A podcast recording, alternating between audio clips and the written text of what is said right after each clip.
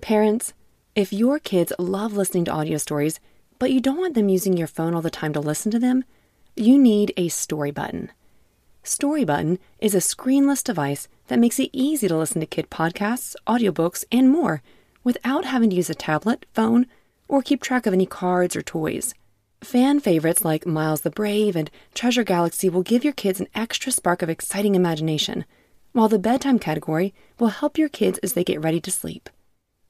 Go to storybutton.com to learn more and view all the content currently available in the library. Storybutton Imagination lives here. Hello again, and welcome back to Kids Bible Stories.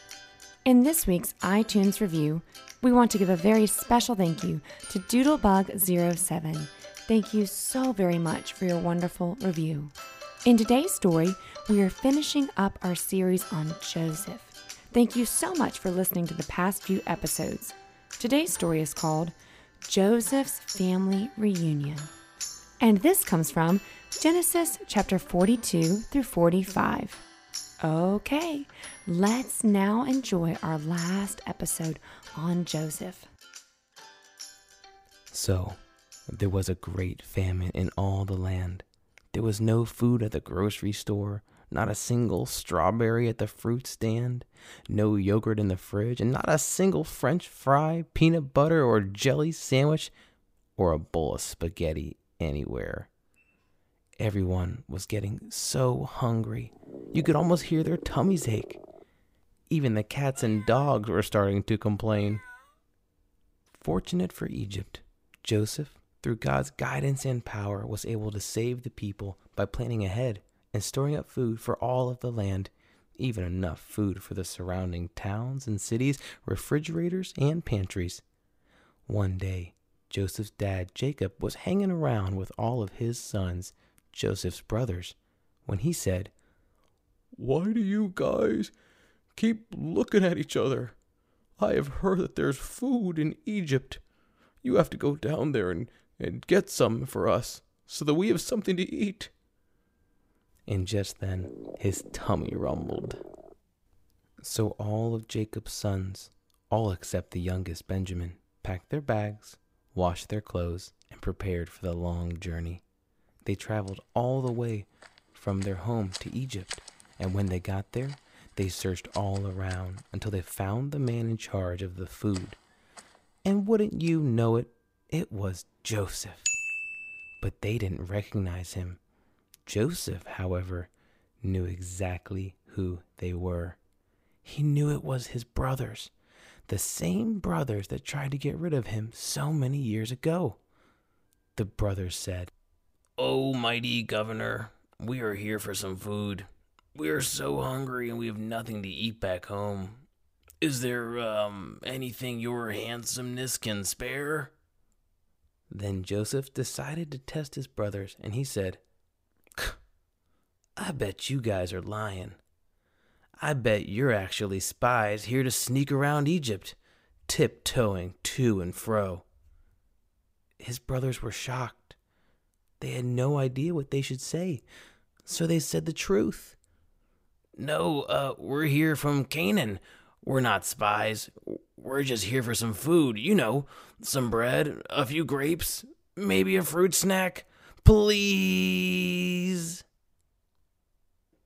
But Joseph wanted to play a trick on them, so he kept them there in Egypt.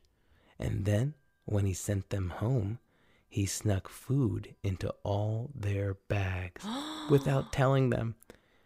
He also gave them back all the money they brought to Egypt.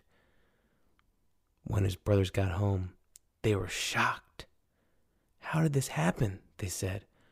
Where did this food come from, and how did it get in our bags? They thought to themselves. Well, the famine was still going on, and the next time their food ran out, they were so scared to return to Egypt, but Jacob their father made them go. he must have been really, really hungry.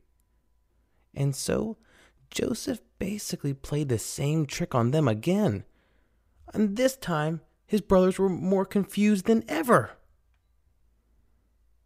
They all looked at each other, and probably said something like, What's going on? I don't know. Where did all this food come from? Who knows? And why is our money back in our bags?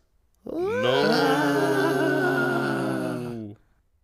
Eventually, all the brothers went back to Egypt. Joseph was waiting for them. This time, however, he was done playing tricks. When he saw his brothers, he sent everybody away except for them. And then he started to weep, tears of joy, saying, You guys, it's me. It's Joseph. How's it going? How, how have you guys been doing? Is dad well? His brothers stayed frozen like statues. They couldn't believe what they were seeing or hearing. How could this be? They thought. Joseph, overjoyed, forgave his brothers, knowing that God had a plan all along. While there are many amazing lessons in the story of Joseph and his brothers, one thing that we can learn from the story is the importance of forgiveness.